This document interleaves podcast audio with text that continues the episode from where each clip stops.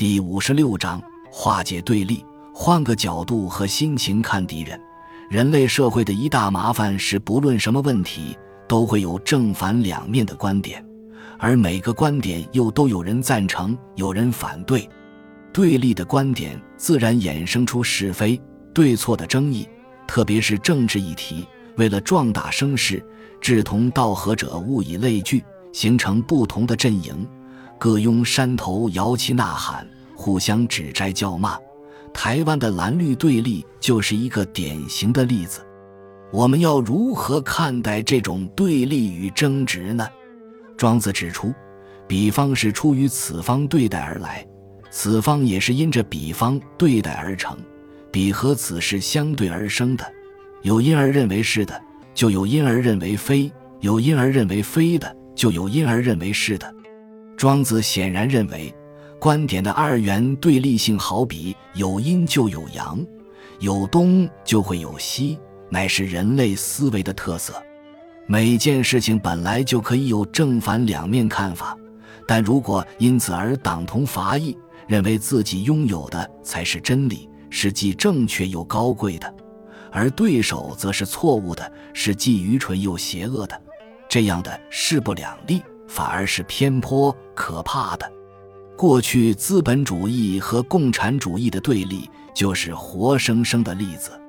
在古巴飞弹危机期间，美苏的谈判一度陷入僵局，气氛变得沉闷而紧张。为了缓和气氛，一位苏联代表提出一个谜语：资本主义和共产主义有什么不同？然后自己公布答案。资本主义是人剥削人，而共产主义刚好相反。大家一听，忍不住哈哈大笑，气氛随即轻松起来，谈判又得以恢复进行。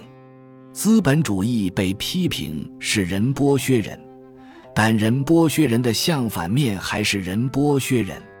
这正是庄子所说的“彼就是此，此也就是彼”。彼有他的是非。此也有他的是非，果真有彼此的分别吗？果真没有彼此的分别吗？彼此不相对待才是大道的枢纽。共产主义和资本主义看似南辕北辙，但在某些方面其实是一样的。既是如此，那又何必剑拔弩张，非斗得你死我活不可？想化解对立，就要异中求同。观点不管是左是右，都是人的大脑想出来的。与其互相指摘叫骂，不如静下心来，不预设立场，不先存好恶，好好倾听对方在说什么。可惜的是，多数人都只喜欢听跟自己一样的意见，对不同的意见不仅不想听，而且一听就火冒三丈，认为自己的正确性受到挑衅。但这种过度防卫正反映出你的偏窄、自以为是。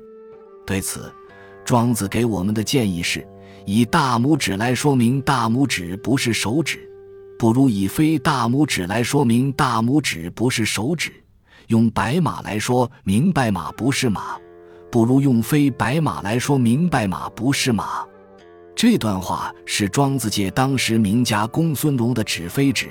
白马非马来陈述他的看法，若改用现代的逻辑语言来说，就是从 A 的观点来解说 A 不是 B，不如从 B 的观点来解说 A 不是 B。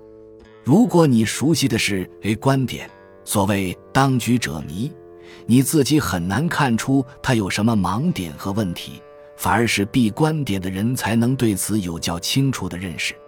譬如你的政治立场若是偏蓝。